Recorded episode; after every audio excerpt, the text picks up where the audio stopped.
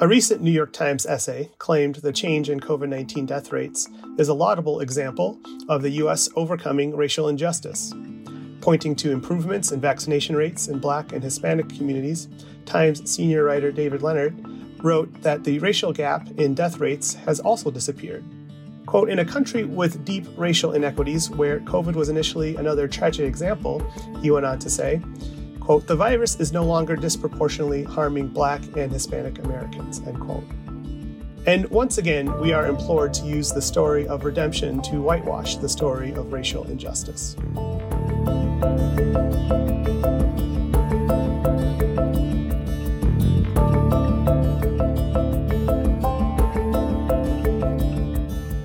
That was Nathan Chomilo reading from the First Opinion essay COVID 19 is an inverse equity story, not a racial equity success story, that he wrote with Marina Del Rios and Neil A. Lewis Jr. Nathan's a pediatrician and internist, an adjunct assistant professor of pediatrics at the University of Minnesota, and the former director of COVID 19 vaccine equity for the Minnesota Department of Public Health. I'll bring you our conversation after a word from our sponsor.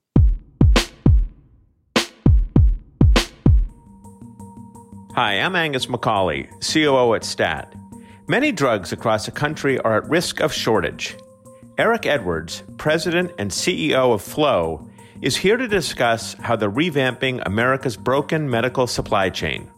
Thanks, Angus. At Phlow, we're on a mission to reimagine the essential medicine supply chain from the ingredients to finished products. We're making this possible through continuous flow chemistry and other advanced development and manufacturing processes.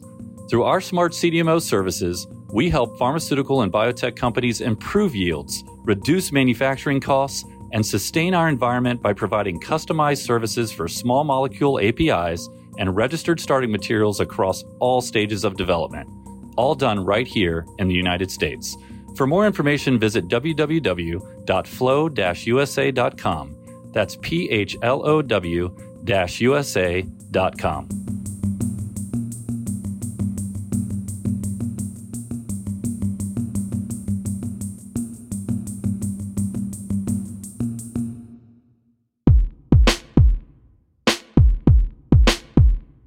Welcome to the First Opinion Podcast. I'm Pat Skerratt, editor of First Opinion, STAT's platform for articles written by biotech insiders, healthcare workers, researchers, and others with interesting or illuminating or provocative perspectives to share about the life sciences writ large. It's a pleasure to talk with you today, Nathan. Thanks for taking the time. Thanks so much for having me, Pat. Glad to be here. Let's jump right in. In your essay that you co wrote, you aim to counter the narrative that narrowing the gap in COVID related death rates between white Americans and Americans of color is an example of the U.S. overcoming racial injustice. What got you fired up about that? I think the narrative around public health and the narrative around COVID 19 have really driven a lot of the decisions that have been made, uh, for better or for worse, throughout the pandemic and continue to drive those decisions. And so when we saw framing that said that COVID 19 was an example of us overcoming racial injustice, um, for us that have been talking about the racial inequity impacts of COVID 19 from the very beginning, have been advocating for us to do better and live up to the commitments that many made, particularly in the summer of 2020, and have continued to struggle with uh, some of the failures to live up to those commitments. You know, to see that held up as a example of overcoming uh, racial injustice um, just didn't sit right. And and so we really wanted to make sure that there was uh, a narrative out there that uh, gave a broader context so that folks w- didn't think that the work was completed. You know Leonhardt wrote and i'm quoting here covid has killed a smaller percentage of black latino or asian americans over the past year than white americans. To deny that reality is to miss an important part of the COVID story. And I want to emphasize one small phrase, which was over the past year. over the past year doesn't mean since the beginning. So, so this is looking at a, a change, but is kind of ignoring what happened in the beginning, isn't it? Yeah, and I think that is the the problem with kind of ending uh, a piece saying, you know, we have overcome essentially, uh, you know, taking that very um, famous phrase from the civil rights movement, um, and and trying to put it in this context of our COVID nineteen interventions. I think there are definitely things to celebrate, and I think that's one thing that if if, if we had much more time or even uh, an opportunity to have an uh, uh, kind of uh, a conversation with uh, Mr. Leonhardt or others who are talking about this, I think there would be a lot we agree on on where there has been success. But that success has come in the face of uh, a lot of decisions that were made um, that didn't prioritize racial equity, uh, that led to the racial equity uh, inequities that we saw and the disparities in outcomes uh, for our communities. Um, and and so while we have those successes to to point towards, um, they are steps in the way and not a, a demonstration that we are where we need to be. So this, fa- what what I'll call a failure of perspective, in a sense, not to see the whole thing. You mentioned at the start that actually has there's a there's repercussions to it in terms of what policymakers are doing. Can you explain that?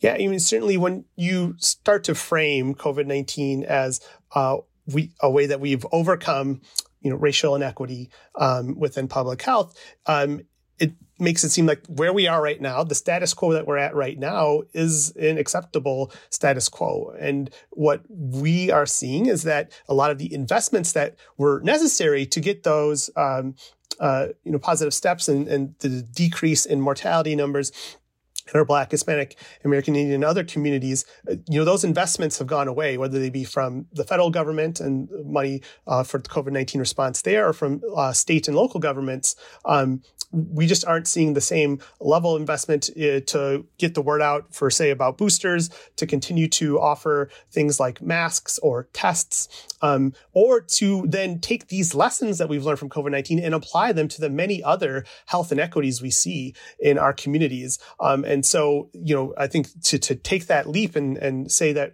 you know, we have overcome, we really would need to see that the lessons we've learned are being applied, even if you look at the uh, monkeypox response um, and the disparities we're seeing in access to vaccination there. Um, again, it doesn't demonstrate that we have, you know, de- uh, equivocally learned our lesson and moved and put in uh, place systems and structures and policies uh, to see this continued success and to not see these gaps emerge in the first place. You use the writer's own words to turn it around a little bit. He said that that we need to quote acknowledge the full picture in the in the essay. And and you all wrote that maybe he wasn't acknowledging the full picture. And you listed a number of disparities in COVID-19.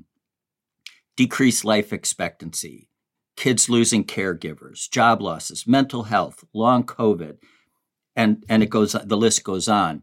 I'm guessing that those were experienced by people in all groups, but were they experienced more by people of color? Yeah, I mean, and in the piece we lay out some of the statistics, you know, specifically around the disproportionate impacts of losses uh, uh, in the economy, right? Losses of jobs, um, losses of you know wealth uh, from family members. Um, we look at things like as you mentioned, losses of caregivers and how that is, you know, one of the kind of most stark examples because for a child to lose a caregiver, that's going to impact them, their development and where they are, and, and it's going to impact their trajectory for the rest of their life. And we've seen a disproportionate impact in the number of children who have lost caregivers throughout this pandemic. And so, um, you know, those pieces weren't, aren't captured when you just look at mortality rates week by week, month by month, um, over the course of, you know, the last year. Um, and it really is uh, you it, when you don't have that context, uh, then you can come to the conclusion that when folks are asking for more uh, ongoing supports for us to continue to uh, prioritize communities that have been hit hardest throughout the pandemic, that the question could make come up of you know why is that necessary? And, and so I think that's why it was real important to put out uh, that the fuller context would capture these broader impacts, um, and that would factor into whether or not uh, we could consider something a public health success success. If death rates are any indication, maybe the gaps in other things like life expectancy, decreased life expectancy, or job losses might shrink as well. But will the ripple effects of these things be felt by everyone, or are they going to be worse among people of color? you know, I think we're still within the pandemic, right? Um, and and we're certainly not anywhere where we could say we can start to sit back and, and look at the, the, the data and, uh, and have some more concrete answers to, you know, a, a, question like that. But I think where we are right now, yes, you will say that there's been a disproportionate impact amongst our communities of color. Um, and that that will be felt uh, disproportionately going forward, particularly when you look at the context of just how our society has been structured along lines of race, and that we know that there was structural racism before the pandemic that led to in- inequities in not only health but economic opportunities, uh, wealth, education, criminal justice. Um, and fairness under law all those things are still there. And we now have the impacts of uh, you know, what we hope is a once in a lifetime uh, pandemic uh, to contend with as well. Uh, and so I, I, think you can quite certainly say that, yes, there will be a disproportionate impact felt um, throughout the lives of uh, many of our families, many of our community members. You wrote that I'm quoting here in salary projections. Black women are now in a downturn that suggests they will never close the wage gap. That's really scary. And it's a, you know, a, a, symptom of a phenomenon we have seen with other economic recessions. It's, you know, first fired, last hired. And, hmm. you know, we've seen this with economic recessions that aren't linked to public health crises like the uh, 2008 um, uh, uh, uh, recession, uh, and and that's something that we certainly saw and were afraid of right at the beginning of COVID nineteen. Is that once folks had to make decisions of you know who to lay off, and then once there was opportunities to come back, uh, that our our black and brown community members and particularly women would be amongst those. And then there's other um, you know factors there too, as far as women being really caregivers and needing to you know stay home during periods of time where there were school closures, um, needing to stay home and take care of sick and loved ones who um, they may be trying to help them avoid getting COVID, or maybe they got COVID and then now are suffering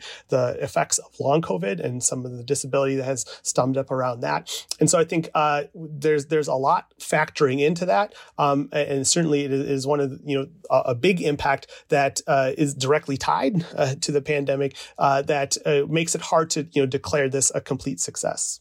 You know, you all wrote that the narrowings that we've been talking about in these gaps, the gaps start out wide and then maybe they're coming closer, that they're examples of what's been called the inverse equity hypothesis, which I had never heard about. And it's really interesting. Can you can you describe that? Yeah, certainly it's work that's been previously done in public health that talks about, you know, when a new health innovation emerges, um, that it's usually initially adopted by the more wealthy and connected segments of our society. Uh, and so instead of uh, seeing it as this new innovation that's going to help decrease gaps, it actually usually amplifies inequality instead of reducing it. Um, and this kind of explains why we saw those uh, gaps widest at the beginning of the pandemic, and with each you know surge, um, uh, whether it be availability of masks and understanding the importance of masks, understanding the importance of testing, understanding how vaccination uh, can be a critical piece of protecting yourself and your communities, and we've seen that with things like the oral antivirals as well, uh, and access to those and uptake of those. And so, um, really, with each new innovation, uh, again, those who are most connected, uh, those who are most wealthy, um, and in our society, because again, it's been racialized, those who tend to be uh, white uh, generally get access to these uh, interventions and benefits from these interventions for first, which then leads to widening of the gap. And again, the, the frustrating part here is that we were talking about this before vaccination rolled out, for example example. There was a lot of great work done around what would in not only uh, ethical framework for allocation of vaccines, but an equitable framework for uh, allocation of vaccines look like. Um, and recommendations were put forth. Um, and uh, by and large, uh, most of those recommendations uh, weren't followed after the initial uh, rollout to healthcare workers and our elders in congregate care settings. Um, it, it, basically was opened up based on age alone and the frameworks that were, had been developed and all the time that had been put into uh, how do we more equitably allocate uh, vaccines based on who is not only highest risk but been most impacted by COVID-19 were followed. Did you see that in your work as former director of COVID 19 vaccine equity for the Department of Health for Minnesota? Absolutely. In, in fact, one of the reasons I stepped into that role is because I had uh, been somewhat outspoken in uh, trying to push our state to better prioritize equity and have a infrastructure that kind of could measure and use uh, equity as uh, one of the uh, the um, barometers of success, along with speed. Because if you if, and listeners will probably remember, there was a lot of talk about how fast can we get shots out, how many, how fast can we get shots into arms, and it was you know a big concern that if you stress a system that already generates inequitable results to go faster, you're just going to get more inequitable results. You're going to find the easiest arms and not the arms that are um, at highest risk um, or have uh, exist in communities that have suffered the greatest impact already. And there are tools to help people plan for this, aren't there? You mentioned the social vulnerability index, which seems like it might be used for preventing some of these gaps. Can you def- can you describe to listeners what that index is? Yeah, so the Social Vulnerability Index is an index that the uh, CDC developed to help with disaster planning. So, say uh, your community got hit by a flood or a tornado or a hurricane.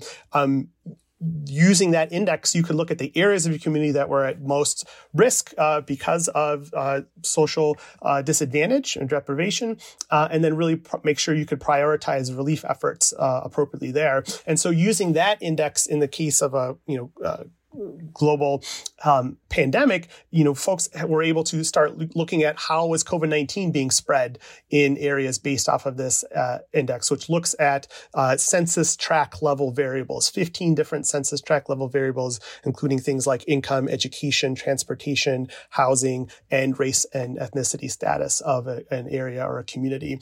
And they were able to move that up to kind of the county level. So you could look at your county's SVI score, right? And a higher SVI score means means your county was more um, socially disadvantaged. And we saw early, you know, in like July of 2020 that areas with high SVI scores, counties with high SVI scores were having more COVID-19 outbreaks. Um, and we're starting to experience more uh, evidence of hospitalizations and deaths this was proposed in many of these frameworks we talked about before as one way to prioritize allocation of vaccines, saying you looked at someone's county or zip code, um, and if they are high, high SVI, that they would get uh, priority for a vaccine, vaccination earlier, knowing that their community was at higher risk. Um, and this could also be used as a metric to see, you know, if we're looking at, you know, how many shots we're getting out, are we getting shots out to the areas that have been most impacted by COVID-19 or at highest risk for these outbreaks? You know, unfortunately, neither of those things were really done at a national level. Um, uh, initially, some states did use SVI um, or their own uh, um, d- geographic uh, disadvantage or equity indices to kind of try to track or prioritize uh, levels of vaccination. Uh, but that, that is, you know, one of the frustrating things because the CDC has been doing a great job of uh, reporting out SVI um, cases and hospitalizations and vaccination rates, but you haven't seen it in any of their other guidance. And so I think that was, again, some of our frustration in seeing that, you know, saying that we've overcome is that we, we haven't clearly, in our perspective, taken the lessons that we could learn from the COVID 19 um, uh, pandemic and really applied that that to uh, how we actually change uh, things like guidance that's issued um, in our uh, public health response uh, right now and into the future. You mentioned that inverse equity is, quote, predictable but not inevitable. Is something like the social uh, vulnerability index and other things the way to make it not inevitable? I do think so. I, I think that it, it's a I will say it's an imperfect proxy for you know things like structural racism, uh, for example, but it is a place to start, and that you know we found that when uh, in Minnesota in particular, when we focused on SVI, we were able to get you know resources to communities hard to sit. We saw narrowing of those gaps, um, you know, pretty dramatically from that kind of 20 uh, percent difference down to you know uh, less than 5% difference at the end of 2021 um, and so, uh, and so I think it is a place to start as a way to, again, look at when the federal government or state governments put out RFPs for grants or funding, um, how do we make sure that those funding is getting to communities? If we use SVI as one piece of the kind of calculus of how we determine, you know, where our relatively limited funds go. That is one way that we could uh, really, again, try to move the needle uh, short term during crisis response and long term as we look at how is public health going to look like going forward. Is there not a silver lining, but but are there moments of hope here? You in your essay mentioned, I'm quoting, it's worth celebrating the tenacity of community champions in the relentless fight for equitable access to vaccines and other treatments. So there, it, it sounds like people are working on this, but but too little, too late. So I wouldn't say uh, too little, too late. The successes really come from being able to center communities and having them be the stewards of resources, whether it be federal uh, funding or huh. state funding, um, in ways that we didn't before. There was a lot of barriers put up around having to um, complete certain processes to even access uh, federal or state funding. Uh, there was a lot of times where we would go to kind of the usual players in uh, uh, these uh, settings instead of looking at folks who uh, were act- working directly with communities most impacted. And so I think some of the biggest successes do come from that community led um, response in Minnesota. You know, we had these COVID community coordinators who were community based organizations who were already doing lots of work in communities most impacted uh, by COVID 19. And what we have had them do is be uh, the ones who sent out messages and public health messaging. They've created hotlines for folks to call and get access and connection to uh, not only things like vaccinations and, and masks and testing, but mental health resources, housing, employment um, things like that. Um, and creating those relationships uh, and strengthening them, um, I think, is where there a lot of the successes. And I think you see examples of that across the country um, uh, as well. I think what we need though is like this needs to be an ongoing uh, effort. It can't be just we were in an emergency, we decided to do things different. Um, and now certain folks believe we're not in an emergency anymore. We're going to go back to the way things were before. Um, and I think and I think that is you know what we are hoping that this piece helps contribute to that broader push of yes, there are successes, but they will only truly be successes in the end if we change how we do things and if we learn from it and uh, do things differently going forward. Well, that's a great point. You know, this the essay in the New York Times was just one example, gajillions of electrons have been expended in writing about racial health and the pandemic. Do you think the media, do you have any opinions on the media narrative around this topic? Yeah, I mean, I certainly think that um, there's parts of the media that wants to uh, make things, you know, really simple and say that it's success or it's a failure, right? And and it's harder to kind of sit in the gray um, and and do the work of kind of teasing apart which pieces are uh, truly successful, which pieces are truly failures, and which pieces we're still learning from and still trying to kind of push and advance. Um, from and so I think uh, you know the particularly around trying to get folks to engage with uh, any certain piece calling something a resounding um, success or saying that we've overcome or call, calling something a resounding failure um, and, and, that these folks need to be held accountable. All those kind of narratives are a lot easier to sell uh, than what folks who are doing the work with community that are trying to change systems um, really encounter on a day-to-day basis. And so um, and and I also think some of it like the data intricacies you know really kind of get caught up like looking at uh, one piece of data uh, for example just just look at deaths you know you can come to conclusions just looking at that. But if you then have to integrate all these other pieces of data um, that again muddies the picture um, and and folks come away f- maybe feeling you know more confused and and and that is less satisfying satisfying. I'm not going to share this article, you know, with the, the, next person. So, so I do think that, you know, some of that wanting to have it be more kind of ready to go, bite sized, um, uh, quickly digestible. Okay, I'm on to the next one is, is a part of the issue. And then as we touched upon, you know, this idea of you know, um, comforting uh, those in power that they, you know they made the right decisions, they did the best they could at the time that they could, um, instead of really kind of having it centered on those who uh, were afflicted the most, right? Um, you know, a, lot of communities fought hard to get to where we're at, but how come they aren't truly kind of centered in this story? You know, the National Medical Association, the largest and oldest association of Black physicians, the National Hispanic Medical Association, Association of American Indian Physicians, have they declared, you know, the COVID 19 a success story? Um, you know, and if, if not, you know, why not? And how come that isn't centered in the piece as much as just folks who are able to give you um, some, some quotes that kind of justify the points you want to end on? And so I think, you know, making sure that communities that you're talking about are centered is one thing that the media um, still is learning and doesn't do enough of. You know, I want to tell readers that this essay was originally written by a larger group that included not only Marina Del Rios and Neil Lewis, but it also included Esther Choo, an emergency physician in Oregon, and Taison Bell, who's at the University of Virginia. And both of those two graciously bowed out because of STAT's three author limit.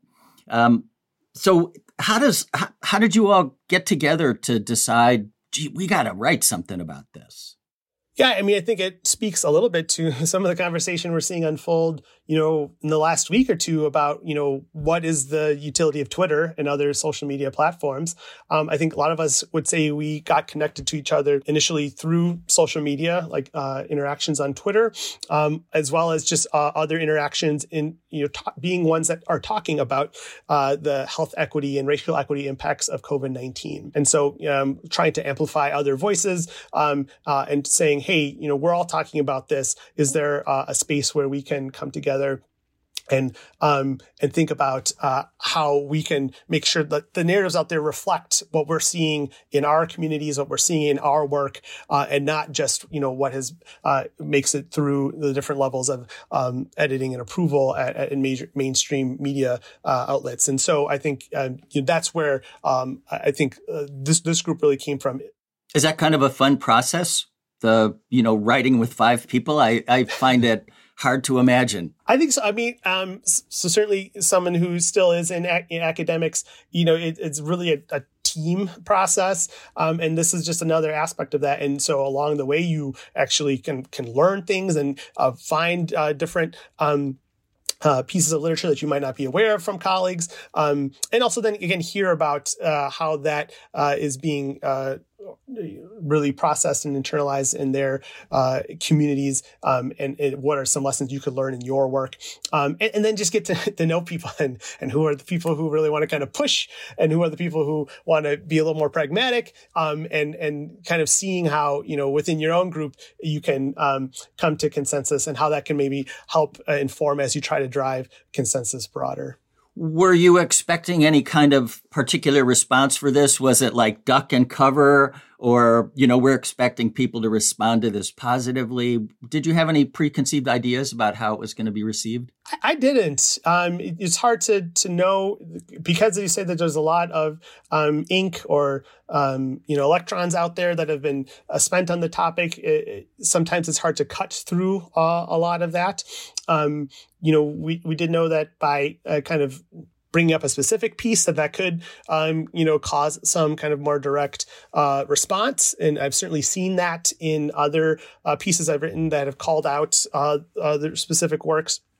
Um, the hope was that it would get enough attention that there would be engagement and that there would, you know, that there would be at least a conversation that uh, around what we were trying to kind of push back against the framing that folks would, you know, consider that uh, going forward, um, and that that it would maybe disrupt what we saw as a kind of an early cycle of, you know, mission accomplished, if you will. Um, and so, uh, and, and I think certainly from my perspective, it seems to have, have started that process.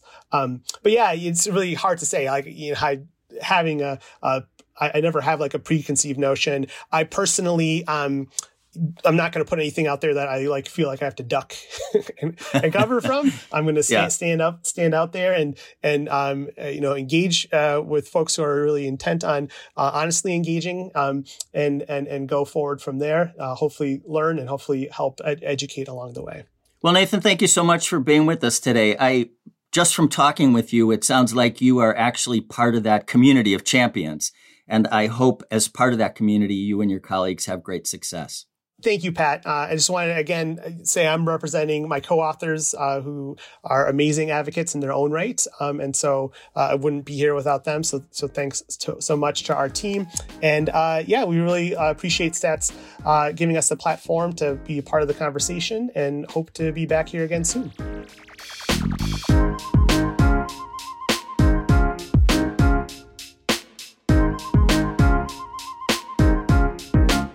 Thank you for listening to the First Opinion podcast.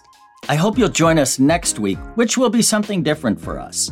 We will be recording the podcast in front of a live audience at STAT's headquarters in Boston as part of our Open Doors 2022 initiative. That's a civic collaboration that brings together creative minds working in the biopharma, health, medicine, and life sciences industries. I hope to see you there or hear you there. The First Opinion podcast is produced by Teresa Gaffney. Alissa Ambrose is the senior producer, and Rick Berke is the executive producer. I'd love to hear from listeners. Please let me know which First Opinion contributors you'd like to hear on the show, or what topics the podcast should take on. You can do that by sending an email to first.opinion at statnews.com. And if you have a minute, please leave a review or rating on whichever platform you use to get your podcasts. That's it for now. Be well as we continue to navigate the realities of COVID and the whitewater ahead.